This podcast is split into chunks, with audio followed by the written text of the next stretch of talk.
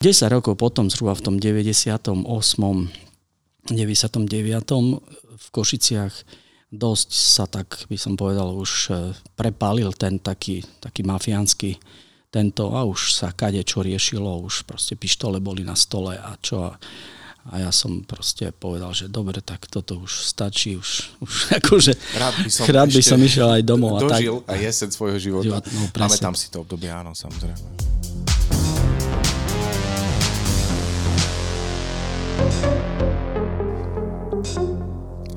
Priatelia, dovolte mi, aby som vás privítal pri ďalšom podcaste o histórii DJingu v Čechách a na Slovensku.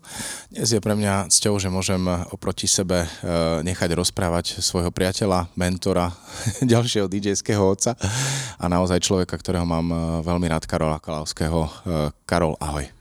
Ahoj, Erik. Prišiel čas, aby sme sa porozprávali vlastne už aj my dvaja, pretože my sa poznáme dlhé roky a som veľmi vďačný, že som ťa stretol v živote. A my sme začali e, s históriou DJingu cirka pred 6 e, mesiacmi a mali sme tu naozaj DJov, ktorí boli generačne pred tebou v zmysle veku a, a odohratých rokov ale ty si takisto človek, ktorý si už naozaj niekoľko sezón, e, zo pár ich bude v rámci DJskej produkcie medzi nami. Karol, prečo ty vlastne si DJom? Kde to všetko začalo a čo ťa ovplyvnilo? Záľudná otázka ale predovšetkým je to láska k muzike. Keď som bol malý chlapec, tak ešte si tak človek neuvedomuje, čo sa okolo neho deje. V tých rádiách toho veľa nebežalo. No až potom počase ja mám staršiu sestru a staršieho brata, ktorí e, s nejakým spôsobom dopravili k nám domov Sonet Duo, keď ti to niečo hovorí. Nie, nehovorí mi to nič. To je taký, a poslucháčom to aj, aj, tiež nie. Aj Šbírka Miro o tom rozprával, že on mal taký magnetofón a mal také zelené, on z toho, no tak ja tiež. A, a to bolo vlastne taký môj začiatok. Tam boli samozrejme Beatlesáci a Rolling Stones a také veci. Bol to Kotúčak alebo bol to na e, magnetofónové kazety? Čo si kazety? To ešte, to ešte Japonci len snívali o tom, že kazety. To bol normálny Kotúčak. A tak to, to bolo, súčasne to bolo aj topné teleso. S tým sa dalo vykurovať. Ozrejmime, Karol, poslucháčom, nie si dáma, čiže sa môžeme na to opýtať, ktorý si ty ročník výroby? Ja som 1960. Tak, aby sme sa vedeli zorientovať, v ktorých rokoch si sa možno mohol dostávať do DJ-ského sveta. Mám taký pekný dátum narodenia, že 9.10. A keď viete, aj John Lennon sa narodil 9.10. Akurát, že on 20 rokov predo mnou, 1940. Ale predpokladám, že trošku Beatles si počúval, takže to môžeš. Ježišmarja, na to sme všetci vyrastli. To je... Aj keď je to taká tá komercia, ale na tú dobu to bolo čosi nevydané. Hej, proste oni, dovtedy sa muzika pohybovala uh, všelijakými inými smermi a to, to, to, to jak potom v 80 rokoch ABBA, že proste pekné veci, tak to isté bol Beatles a, a myslím, že netrafili e, zle, trafili do čierneho, zarobili veľa peňazí, boli slávni, aj sú slávni. No ale aby som sa vrátil k tomu začiatku, takže som začal s tým magnetiačikom, ale ešte som tiež, to bolo, možno som mal 12 rokov, hej. A, ale pravda je tá, že už vtedy boli kazety. Musím sa opraviť, lebo teraz si spomínam, že už také malinké kazeťačiky boli. Ale to boli ešte vtedy viac menej také, mali veľmi slabý kmitočtový rozsah, keď ti to niečo hovorí, takých, ja neviem, 7-8 tisíc. Čiže muzička tam znela tak trošku zastreto, hej. A proste boli aj dosť drahé, tak ti poviem. Takže a hlavne sa pohybovali na západe, na východe skoro vôbec. Takže ja som chodil hore-dole, okolo, ja som podradovák, Košice, býval na Podradovej. A ako vieš, na Podradovej sú také dva internáty hore cestou na ľavej strane. Prvý je veterinárny a druhý ekonomický. No a v tom ekonomickom internáte, jak som sa ja tam pohyboval na tom bicykli, mal som tých 12, 13, 14 rokov, tak som počul nejakú muziku. A tak som prišiel bližšie, pod večer, hej, bolo takých 7 hodín, to už je klasika, hej, tak som počúval, že čo to tam hrá a, a bolo to veľmi pekné, sa mi to páčilo, hej, boli to, boli to veci, to bolo 74, už vtedy vlastne vyšlo, vyšla ABBA so svojím Waterloo. Vtedy som vyšiel aj ja na svet. no vidíš.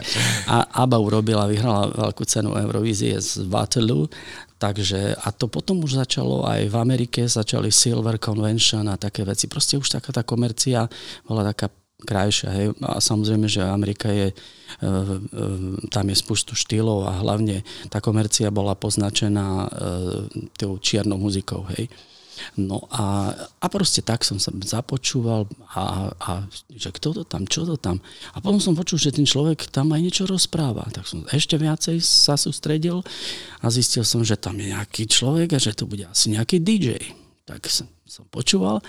No a to ti bol Mirko Juríček. Mm-hmm Takže toho Teraz poznáme. sme ho rozoberali, vlastne ho aj pozdravujeme, je to jeden uh, z najstarších, najskúsenejších DJov v rámci Košic a východného Slovenska určite. Áno, on v tom čase, neviem, či chlapci predtým, rybárovci a tak, oni, oni neviem, ako boli organizovaní, ale Mirko bol cez Slow koncert, čo sa ja pamätám. Ako... Oni neboli. No, takže... Oni, oni vlastne toto popreli, povedali, že vlastne vtedy skončili, pretože to um, také zošnurovanie im dosť prekážalo a hlavne hovorili o, o tých preskúšaniach, ktoré boli, takže tie už neabsolvovali vlastne, tie skúšky. No to nám Miro Majky nám to rozprával, presne, že on bol akože jediný, čo bol za Košice, bol na tých prehrávkach, samozrejme, že ich dostal, lebo Uh, Mirko mal takú jednu zvláštnosť, to možno nevieš, lebo on už sa teraz veľmi neobjavuje, ale on mal takú ľahkú, napriek tomu, že robil diskotéky,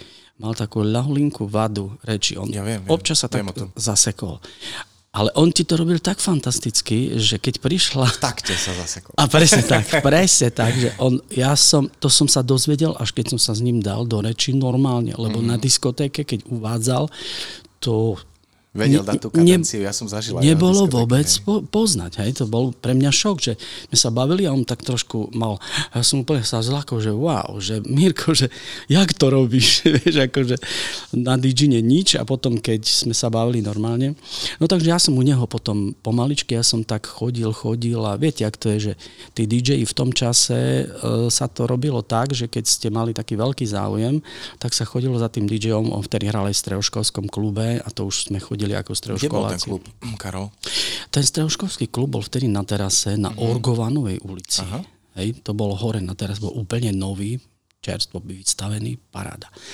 Ale zažil som tam také časy, že e, proste toľko ľudí, taký obrovský záujem bol, že sme stáli všetci pred tým klubom a, a samozrejme, keď otvorili, že bude diskotéka, sme sa začali tlačiť, hej akože mimovoľne. Počuje, vyvalili sme normálne to sklo, museli tam dať také železné vzpery, lebo to bolo niečo šialené. Nie preto, že tam hral Majky, ale ľudia mali záujem o tú hudbu. My sme boli úplne šialení do takej normálnej muziky, ktorá vtedy chodila na diskotékach. To boli 70. roky, hej. Kedy si dostal prvú šancu alebo príležitosť si zahrať? Hral si po jeho boku na začiatku? No, dá sa povedať, no, my to tak v našom žargone hovoríme, že my Majkovi som ja nosil kufre. Jasné, jasné, tak to má byť. A ja som bol nosič niekedy. Takže, takže ja som Mirovi veľa pomáhal, urobil som mu kopu vecí aj technických, lebo som tak trošku zručnejší a on vtedy prešiel na kazeťáky, lebo sa hralo s vinilou. Hrali som, ešte maxače neboli, boli len single. Takže mal takú škatulku a v tom mal tie singlíky. No ale, ale Mirko, on proste bol taký, e, ako by som to povedal, že ekonomicky uvažoval hej, a prišiel na to, že tie platne sú dosť drahé a Konec koncov ten kazeťák hrá tiež pekne. Keď, keď, keď uvažuješ ekonomicky. Keď uvažuješ ekonomicky. Áno. Proste dynamika tých dosiek bola úplne famózna. Je do dnes, a dokonca už potom začali byť maxáče, to je ešte lepšie, však to poznáš. No ale Mirko, a, hlavne ďalší problém bol ten, že v zháňaní tej muziky Chápeš, e, bola, bola železná opona, za okny zúžil socializmus, takže bol problém sa dostať k muzike a nám muziku nosili chlapci, e, čo chodili vonku Hej, čo boli basketbalisti, hokejisti, vodnopolisti, čo sme mali všetkých kamarátov, každému sme dali papiery. No to som sa ťa chcel opýtať, ja si mi vlastne zodpovedal otázku, ale fakt je taký, že všetci DJ to potvrdzujú, že vlastne a, muziku a nahrávky im nosili hlavne ľudia, ktorí cestovali vonku a samozrejme asi najviac cestovali vonku mimo diplomatov športovci. A ja som e, rozprával myslím, že s Tiborom Egrim, ale a nielen s ním a takýmto ľuďom nosil nahrávky aj Vinco Lukáč. Pravda, že Vinco? A že Vinco sa vyznal, lebo ja Vinca poznám osobne a uh, on um, v podstate a nepotreboval papieriky, samozrejme, keď niekto chcel, tak išiel podľa toho, ale on dokázal nakúpiť moderné veci, alebo to, čo ľudia chceli a on ich potom dokázal samozrejme tu distribuovať, ale on vedel, čo berie. Čiže vlastne si mi zodpovedal, že možno niektorí potrebovali papieriky, ale v konečnom dôsledku aj medzi tými športovcami boli ľudia, ktorí milovali muziku a DJom nosili na Slovensku No ono to vyzeralo hlavne tak, zase poviem o tej ekonomike, to znamená, že tie single sa kupovali iba vtedy, keď to vyslovene niekto chcel, že ja chcem tú pesničku a chcem ju mať na singli, ale väčšinou sa nosili výberovky. Uh-huh. Len výberovky mali jednu, jednu nevýhodu, že keď e, dáš na, na platňu 20 vecí, Jasne. 20 uh, hitov, tak za prvé je to pomiešané, pretože firma, ktorá zastupuje tých umelcov, tam dá aj svojich takých, čo nie sú až veľmi tak v kurze, hej, ale chce ich akože presadiť, tak sú tam 4 hitovky a a 6 takých, dve Bčkové a, a 4 úplne To si na pamätám z CD na začiatku 90 rokov, určite si to zachytil, ale bolo to aj na viniloch, ako rozprávaš, tie výberovky, kedy vlastne bola dvojplatňa alebo trojplatňa vinil, niekedy aj štvor, ale boli výberovky forme line za kadejaké nemecké. Tak. a vlastne chcel som, povedzme, M People alebo niečo, už začínali v tých rokoch a tak ako tvrdíš, e, mal som tam 4 Ačkové veci, potom nejakých Bčkových 7 a všetko a ostatné bol balast no. pri všetkej úcte, ale samozrejme bolo to tvorené tými vydavateľstvami, že tam dávali veci, ktoré chceli presadzovať. Presne tak, oni zastupujú kopu e, týchto a niektoré kapely sú lepšie, niektoré sa možno postupne vypracujú, takže dajú, dajú šancu, hej. No a to isté. A ďalší problém bol technicky, to znamená, ak som povedal, že keď nahodíš na tú dosku tých 20 vecí, 10 a 10, hej, tak to drážkovanie je už tak jemné, ano. že tam sa o dynamike skoro nedá rozprávať. Keď si, keď si to púšťaš doma, tak si to doma pustíš v pohode. Ale a okamžite na diskotéke je, pódium sa trasie, to poznáš. Áno, áno. E, narazím na to, čo hovoríš, lebo naozaj, a ja som si kupoval e, vinily e, v rámci výberoviek a bol som veľmi nahnevaný, ako to hrá. Mňa aj otec nosil, lebo môj otec tiež cestoval, mal som to šťastie v 80 rokoch a donesol mi také výberovky, nenapadne ma, ako sa volá, ale bol na tom Duran Duran, Rio a, a kadejakí umelci, keďže Google a takíto umelci 80 rokov. A hralo to hrozne. A potom som dostal do ruky prvý maxač v živote, môj prvý maxač v živote bola Samantha Fox Touch Me. A bolo to z vydavateľstva Jive, myslím, že to bola Columbia. A ja som si to položil na gramofón a to hralo neskutočne. Ja som si povedal, veď, to, veď platňa a platňa, ale som si samozrejme uvedomil to drážkovanie, tú voľnosť toho celého. Hralo to tak meko, že tú platňu mám dodnes a nedám dopustiť na tú nahrávku. To sú tzv. analogové basy a tam zoberieš dosku, dáš si ju proti svetlu a normálne si vieš spočítať, že 1, 2, 3, 4, 5. Proste drážky sa, kdežto na výberovke odáš proti svetlu a máš tam len jednu takú sivú sivú plochu, Áno. kde už sú tak jemné tie drážky. No a to je tá dynamika o tom, že, že a navyše ten Jive a tá Samantha je veľmi dobrý maxač, lebo ináč záleží aj na tom. Mám taký maxač doma, čo nehrá vôbec, hej, pretože ho zle jednoducho nahrali. To, sa stáva, hej. Nejde, nie je to stock Aitken Waterman, tí mali namakané mask, maxače a vôbec všetko. Tí išli bomby. Uh, Karol, mňa by zaujímalo, pretože ty si známy medzi kolegami, medzi publikom ako človek, ktorý na začiatku 80 rokov, možno už na konci 70 rokov uh, vnikol pod pokrievku diska funky a sám sa netavíš tým, ja si to veľmi vážim, že, že to máš takto zmapované a dokážeš sa za to postaviť, že určite istú generáciu, určite istý okruh ľudia nebol malý, si naučil uh, to, čo funky a hip-hop a rap a všetko, čo s takou čiernou muzikou, ktorú milujeme, súvisí.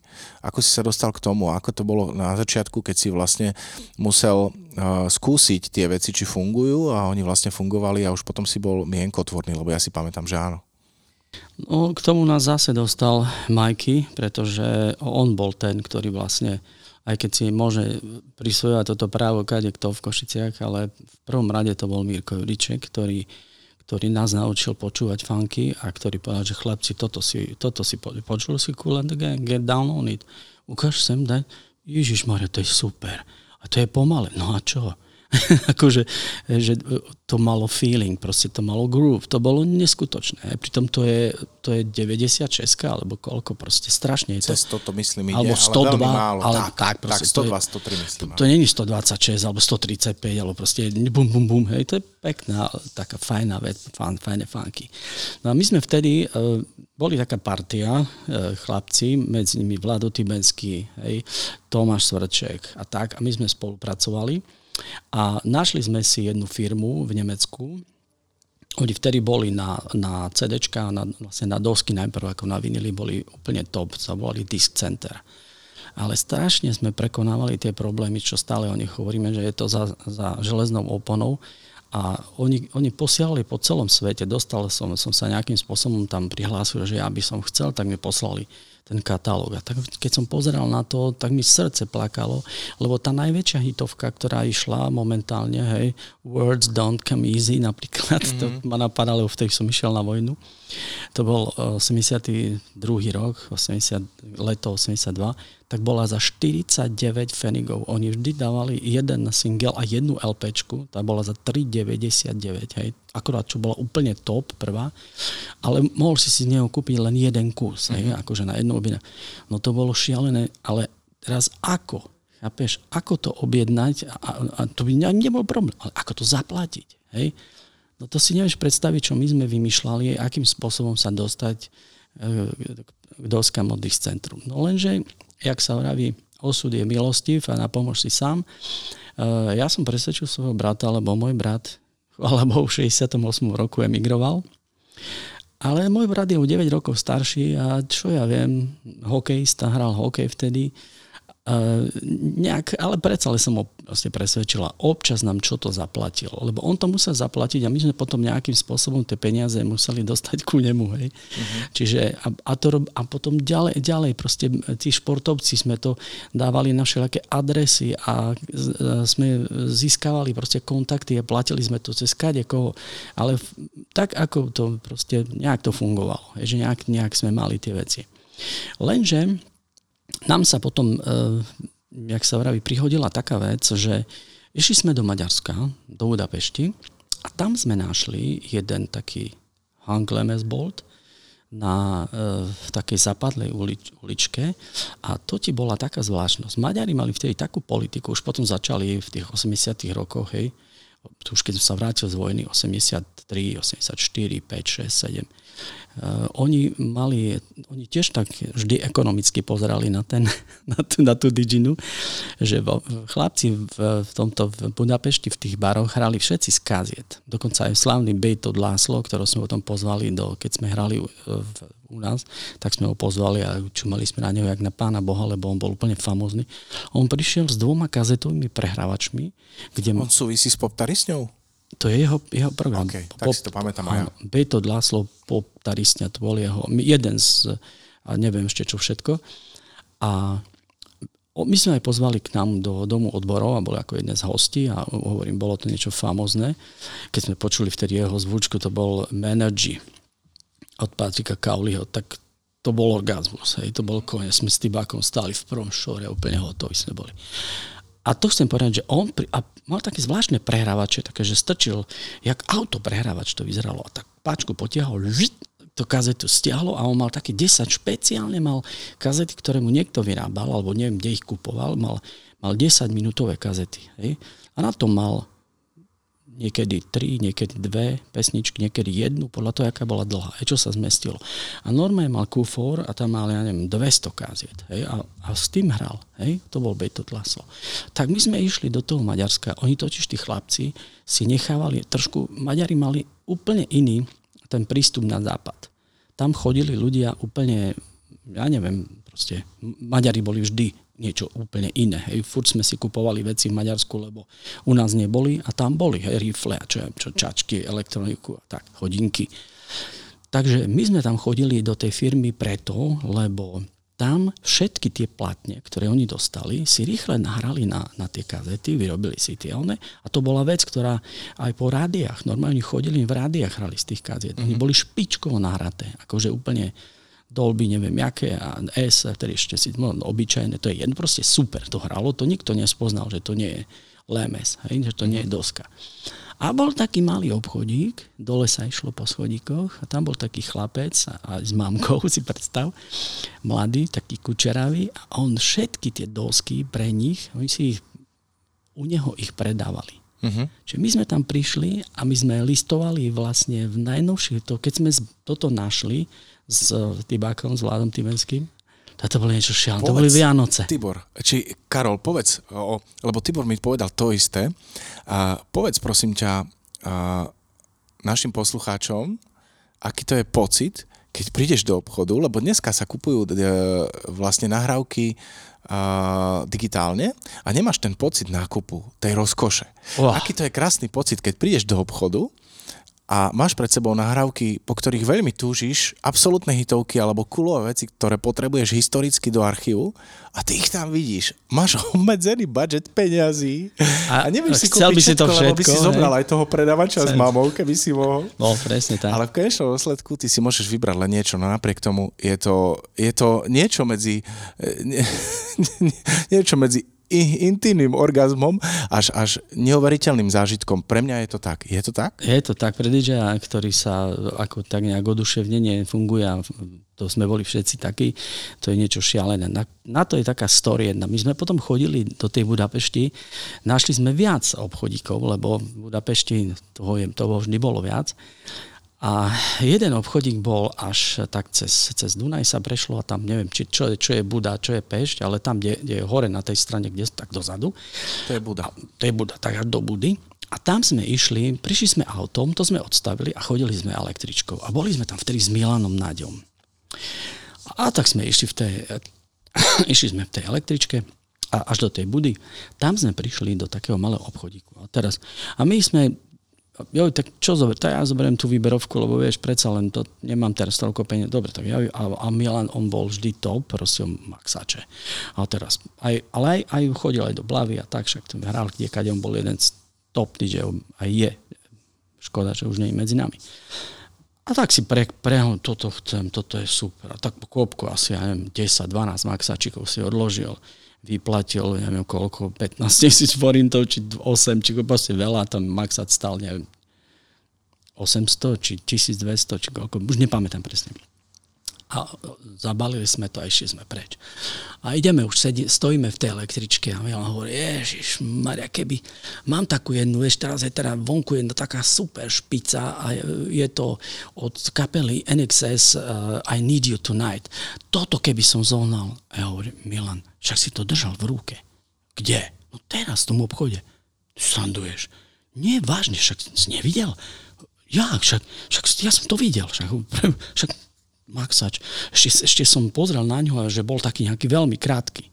A on naozaj, on potom ho Milan, potom vyskočil z tej električky úplne a tú zastávku jednu, čo sme, on, sme utekali normálne tam nasmeť, aby sa to náhodou ne... On prišiel, on, on maďarsky perfektne vedel, tu povedal, počkaj sem, daj sem, tie, daj sem, nas, naspäť.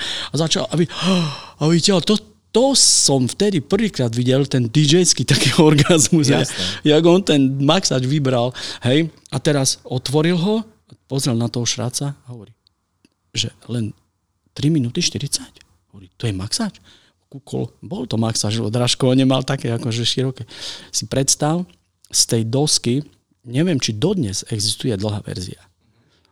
Mám taký dojem, že ani nie. Vieš čo, z tej skladby existuje, ja ju mám, ale možno len digitálne že možno nikdy to nevyšlo oficiálne uh-huh. a tá digitálna verzia možno bola urobená až myslím, že to je skladba z roku 84-85, tak, tak. tak e, možno po 20 rokoch niekto štúdiu to urobil, aby sa to dalo mixovať. Áno, presne tak. Ale e, či vyšla vtedy dlhá verzia, ja netuším, len digitálne 100% existuje. nevyšla, to, to hey. hovorím, to práve sme s Milanom rozoberali, počuj, ja už to zháňam, neviem kde a to neexistuje z toho, ja, to má, ja mám maxač a ten maxač má 3 minúty aj aj, neviem, 4 sekundy, proste úplne kratučké to bolo. Karol, ktoré boli tvoje také domovské kluby v 80 rokoch, možno v 90 rokoch? Tak ja som robil rezidenta v Ičku, to je, vtedy sme hrali v vysokoškolské kluby, hej, bolo Včko, Tčko, Fko, Ičko, to boli štyri kluby, ktoré vlastne v, v Košiciach niečo znamenali a to boli vysokoškolské kluby. A ja som bol skoro 10 rokov rezidentom v, od, od 79 do 89. Do, do revolúcie som bol v Víčku ako rezident. To bolo na Medickej ulici? To je Medická, hej, hore, na tomto medických internátoch. To bol, to bol prvý klub. Hej. A to boli, a samozrejme, ty, ak máš to meno, že, že robíš diskotéky a tak, tak sme hrávali toho svadby, stužkové a proste več, večierky e, firemné a MDŽ a narodení 50 a kadečo, proste všetko možné. Takže tak a potom v 90. rokoch sa to trošku tak, to sa už po revolúcii sa to ináč pohlo, začali byť báry a tak. Tak som hrával hore v Go Go bare, to bol mm-hmm. taký zaujímavý bar hore. Potom, potom som hrával v Modrej hviezde. V podstate to je, to je e, dom odborov, vtedy to bola Modrá hviezda. Jumbo Centrum. Jumbo Centrum, hej. Tam sme hrali dlho, 3 roky. Až do vtedy, pokiaľ e, Jumbo Centrum niekto nekúpil, tá firma, a oni si proste zdvihli tak nájomné, že naši e, chlebodárci prišli za mnou a povedali, Karol, nedá sa nič robiť, my tu končíme. Proste nie, my sme odišli ako, že by z našej viny, že zle hráme, alebo niečo tak, proste zavreli podnik, hej, išli preč. My boli zo Žiliny, mali firmu, bola zo. No a potom už to išlo. Ja, už, ja už som bol vtedy veľmi v Košiciach, ak sa hovorí, známy. A už som hral u Števalaského, v Iskre, v Malibu, Eh, proste všade, kde sa dalo v Košiciach a skončil som v Bobe u, eh, a v Bobe, Boba bola vtedy top. Hej. To, to bol absolútne super podnik. A ro, 10 rokov potom, zhruba v tom 98. 99. v Košiciach dosť sa tak, by som povedal, už eh, prepálil ten taký, taký mafiánsky tento a už sa kade čo riešilo, už proste pištole boli na stole a čo a a ja som proste povedal, že dobre, tak toto už stačí, už, už akože rád by som, rád by som išiel aj domov. A tak. aj jeseň svojho života. Život, no, Pamätám si to obdobie, áno, samozrejme. Takže v 90 rokoch som s tými, ešte som v Iskre končil, tam sme proste, vždy som umiestnil niek- niekoho, kto fungoval po mne, hej, ako kamo, kamoši od nás agentúry, hej. No vidíš, k tomu sa môžeme dostať. Ty si možno jeden z mála ľudí, ktorí minimálne tu na východnom Slovensku rozvíjali už takú podnikateľskú činnosť, že mali agentúru. Tak nám povedzne niečo. Predpokladám, že to bola agentúra pre DJ-ov. Uh, ja som založil agentúru hneď v roku 1990, to znamená dva hmm, alebo si si dal? tri mesiace po, revo, pre, mm, po revolúcii. Mm. Hneď. A vtedy to bolo tak, že keď sa zakladala firma, tak tak e, musel si mať, jak sa vraví, glade. Hej? Že keď si chcel robiť mesiareň, musel si byť vyučený mesiar. Keď si chcel robiť vodu, musel si byť vyučený vodár. No a my ako DJ, keď sme chceli založiť agentúru, alebo keď sme chceli robiť, alebo najprv som bol ako disjockey, ako, ako živnosť. Hej? tak vtedy, v tom čase bola, alebo mala na starosti disjokejov pani Mášiková e, na stredisku, hej, o Svetovom. A ona mi napísala jeden úplne super, najkrajší, som sa chcel dotačne jej poďakovať, neviem, či ešte, eh, či ešte je, lebo to už bola, aj vtedy už mala svoje roky, pani už je tomu 30 rokov, neviem, či ešte žije, ale napísala mi fantastické, to oni museli dať ten, ten ako to vy, posudok? Hej, posudok, dá sa povedať, že, že eh, lebo na, na Diginu neexistovala žiadna taká škola ako taká, to sa študuje po, po pri, pri tom nosení kufrov, hej. No a vtedy uh, mi napísal jeden krásny tento, ja som to odnesol uh, na ten úrad, tam mi to dali. Akurát, že za, za rok na to, alebo za dva, v 93. sa republika rozpadla a musel som to urobiť všetko znovu, lebo to tak bolo, že proste už to muselo byť nie československé, ale slovenské. Čiže sme museli dvakrát platiť zase všetky veci, ale zaplatili sme v pohode. Ale to už tie posudky netrebalo, lebo už to bolo len také akože posunutie. No tak odvtedy, od toho 90. roku, moja agentúra fungovala. Ale v podstate uh, dá sa povedať, že najprv bol som len ako DJ a až od 93. od Slovenska som už bol, lebo už hovorím, to vám nedáme, DJ a nedostanete, musíte byť agentúra. Tak som bol agentúra. Uh-huh. No a tak som si združoval všetkých chlapcov, čo prišli ku mne, tak som si E, proste tam sme fungovali akože podo mnou. Ja som fakturoval, ja som mal akože na starosti veci z toho e, ekonomického toho. Aj Milan Nac, boli sme spolu, mali sme v Džambe spolu kanceláriu, e, tak nad tým vchodom vzadu. Ale nebolo to veľmi dlho, lebo, lebo sme prišli na to, že, že je to skoro zbytočné, hej, že vieme to robiť aj z domu. Hej, takže, lebo tam sme museli platiť nájom na tak, takže sme to potom tak nejak, teraz je to ináč, hej, teraz to už funguje úplne ináč. Ako hodnotíš uh, rozdiel doby uh, v čase, keď si povedzme, bol v takej prvej fáze hrania, ale sme už v 80 rokoch, kedy naozaj DJ bol mienkotvorný a dnes je to trochu inak a tá jeho mienkotvornosť e, začína tam, keď má relatívne vysoký fame, čiže slávu nejakú relatívnu na slovenské pomery a ľudia prídu za ním, lebo hráčo hrá od ostatných DJov, e, vlastne ľudia vyžadujú to, aby ich zabavil skladbami a trackmi, ktoré sú relatívne komerčné. Hovoríme o diskotekách, ty si bol hlavne diskotekový DJ, ale často sa to stáva aj v kluboch, že vlastne, e, alebo na parties, že tí ľudia chcú počuť tie známe tóny a podobné veci, ale dnes sú veľmi znali, čo sa týka hudby. Um, jak si sa s tým vedel stotožniť? Lebo ty ešte sem tam hrávaš, samozrejme, však hráme aj spolu, ale v tom čase ľudia nemali prístup k internetu, uh, neboli znali hudby, ten DJ im uh, ozrejmoval nové pesničky. Ako vieš porovnať tie obdobia, ako si s nimi stotožnený?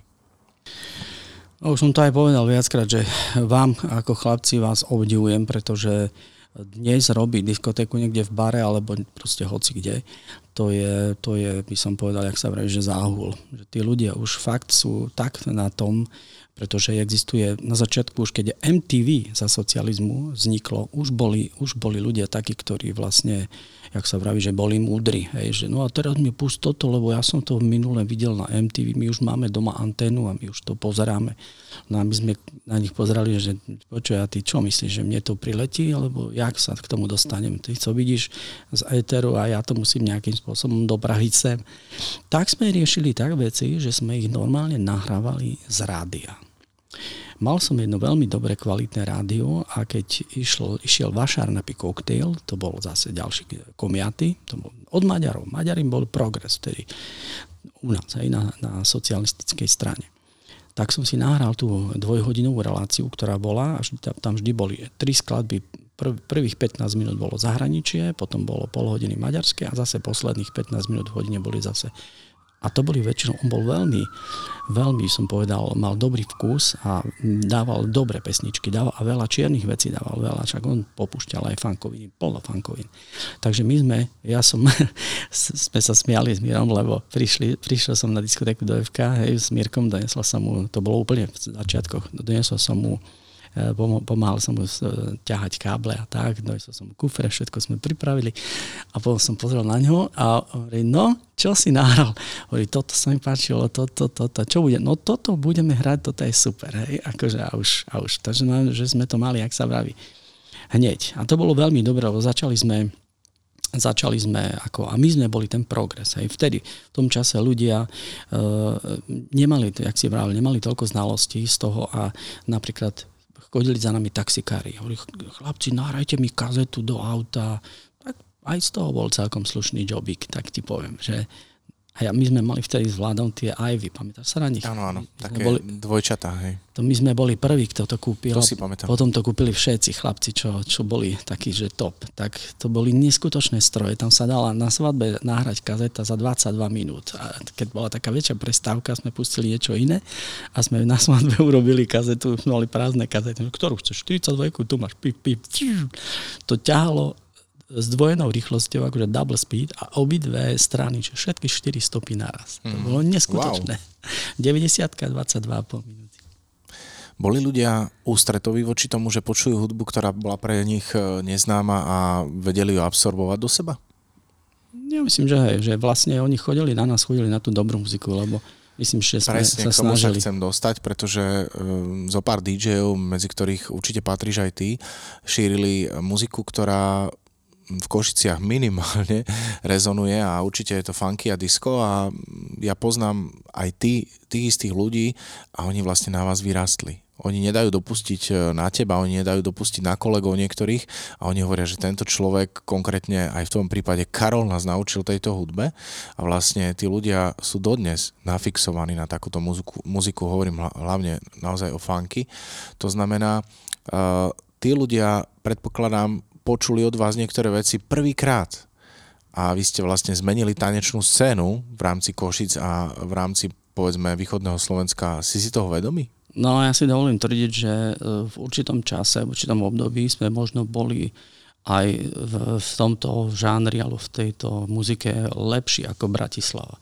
Tam Julko Loderar, snad neviem, či nebol jediný, ktorý fungoval ako, ako funkista, hej, a potom nás zásoboval aj CD-čkami a maxáčmi, on to robil akože pre DJov.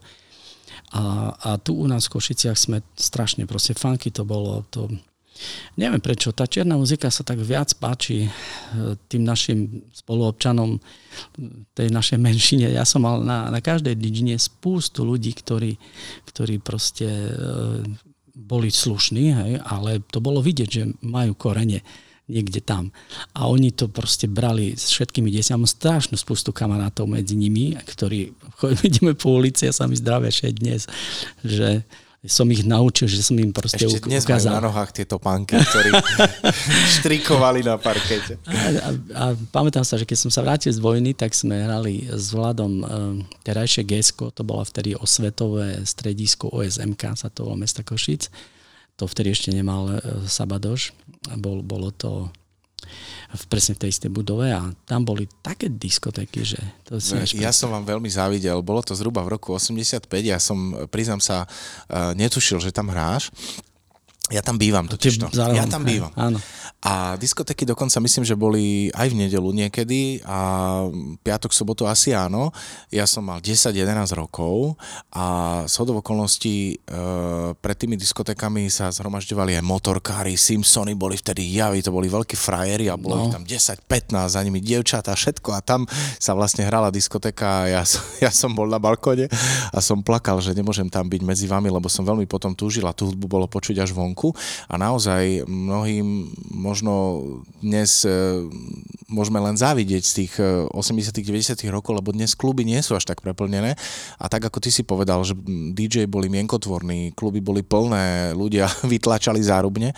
Ja som to naozaj videl, že vlastne klub sa otvoril. Vôbec nešlo o alkohol alebo nejaké prímesové látky. Išlo o to, že tí ľudia chceli tancovať, chceli e, baliť chlapci, devčatá, devčatá chlapcov, ale naozaj na úplne normálnej úrovni a diskoteka dokonca nebola do ranných hodín, že do 5 ale často končili diskotéky oveľa skôr, možno aj pred polnocou niektoré, a boli že f- nafulované. No ja ti poviem, kedy končili presne, končili o 10. Diskotéka v Ičku, teda ale aj v Ičku, ale, ale v Fku končila tak, aby sme stihli akože tí, ktorí boli z mesta, posledný autobus. Tak bola do 10.30 lebo 10.45 už išiel autobus a dovidenia. Ale sa začalo skôr, sa začalo, sa chodilo na 7. Hej, úplne v pohode. A to stačilo. A to bol taký, také pecky to boli proste, že teraz vrátim sa k tomu o svetovom stredisku. Tam prosím ťa bol, bol čas, kedy bol break, break dance. Hej? A to boli chlapci, keď som im pustil Rocksteady Crew, tak sa normálne urobil kruh nechápem ako, lebo bolo totálne nabité, že špendlik by neprepadol a napriek tomu sa vytvoril kruh. To dodnes mi nie je jasné, že kde sa tí ľudia proste potlačili, to boli tak, že úplne.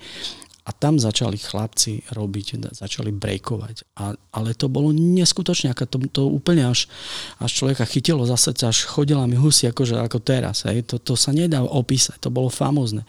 Z Bratislavy prišiel Freddy IC a ten čumel jak blázon, lebo on tam donesol nejaký progres, zatancoval krásne, ale tí naši chlapci zatancovali presne takisto. Len, že hm, dobre, že tu, aj vy tu také máte na východze. Ja, ja, ja si to pamätám tak, áno, určite to tak bolo, ale ja som na týchto diskotekách nebol, ale títo ľudia trénovali pri bloku. Normálne medzi našimi blokmi trénovali a sú školy, akože je ich veľa, ale e, v, v starom štýle e, pred desiatkami rokov sa stavali tak, že boli také mramorové kocky pred vchodmi a boli veľmi pevné a veľmi rovné. A normálne v 80 rokoch, keď som dospieval, som videl tých breakerov, čelenky, široké nohavice, vysoké topanky a breakovali. A ja som a si to už... bol. Presne a... tak, a ja som si to užíval, ako to robili a robili to veľmi dobre. A dodnes tých ľudí poznám, dnes už sú to dospelí ľudia, e, podnikatelia začlenili sa do spoločnosti, no, no, no. ale pozerať na nich tak, ako si teraz e, popísal ten, možno tú husiu kožu, a ja som ju mal vtedy, a keď si na to pomyslím, mám ju aj dnes. No presne tak. Karol, ty si uh, vlastne dj remeslo na chvíľočku trošičku odľahčil a bol si kameramanom a posledné roky vlastne si sa naspäť vrátil, nakúpil si si techniku v zmysle naozaj súčasnej technológie, vraciaš sa do takého digitálneho sveta, aby si to ešte užil. Ako hodnotíš súčasnú hudbu? No tak e, dnes je to už tak rozsiahle, že už fakt tie a hlavne prístup je neskutočný. Po nete si vieš e, obstarať čokoľvek. Za minútu to máš doma aj zaplatené. Je, lebo jednoducho povie, že chcem to, to, to, to, to, hodíš to do košíka, šmik, z karty sa ti to odpíše. Príde ti to v jakom chceš formáte, dáš si tam vávko, hop, za chvíľu to máš na hardisku a môžeš to hrať. Hej, že to je úplne super. Ale je toho toľko, že už, už by som povedal, že až sa, až sa to stráca. Hej. Že už, už, už fakt si musíš veľmi dobre rozmýšľať, že čo vlastne a, a vyslovene sa špecializovať. Že si povieš, dobre, tak toto sa mi páči a toto chcem hrať a, a ja som si e, posledné roky kúpil novú konzolu, však vieš, a snažím sa, e, mne ten základ zostal z toho, z toho obdobia, mám rád melodické veci, je melodický taký disco funk, hej, a dneska je toho strašne veľa.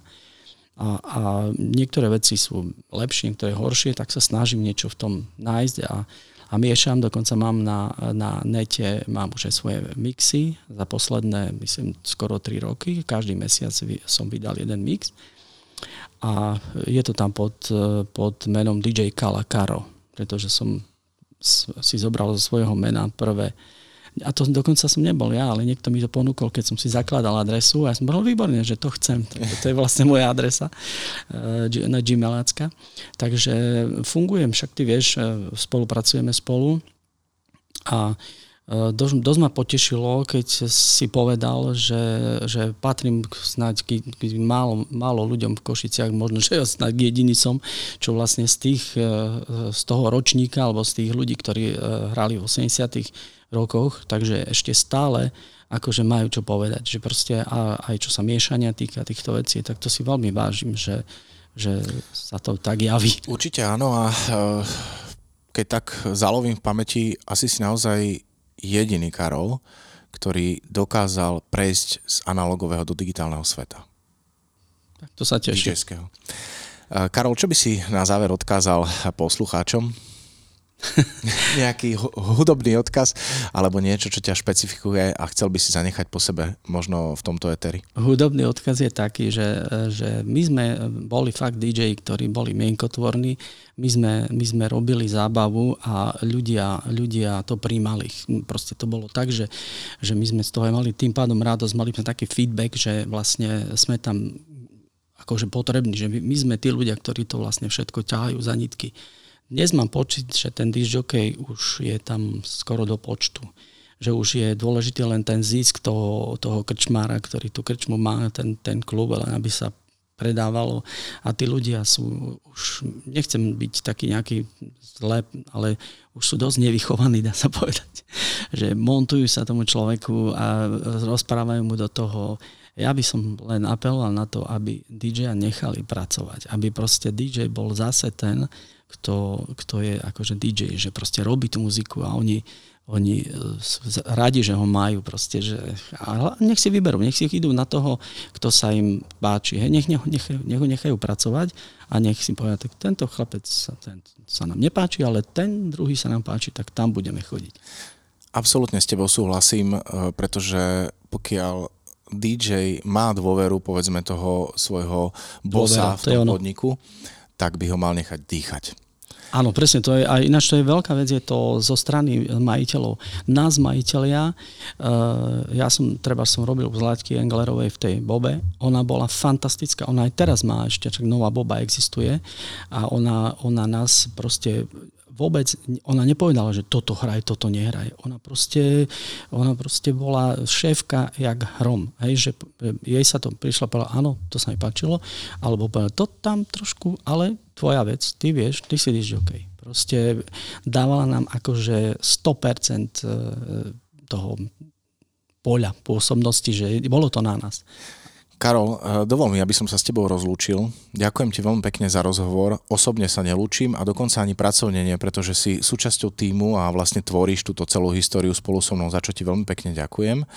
A v tejto chvíli mi dovolte, milí poslucháči, aby sme sa rozlúčili a povedali vám, že toto celé pre vás pripravuje Asociácia DJov a hudobných producentov Slovenska v spolupráci so Slovenským ochranným zväzom autorským. Karol, želám ti pekný deň. Ďakujem ešte raz, že som tu mohol byť. Ďakujem a všetkým našim milým poslucháčom a, a divákom prajem veľa šťastia a zdravia. To je to, čo naj, najviac, čo potrebujeme.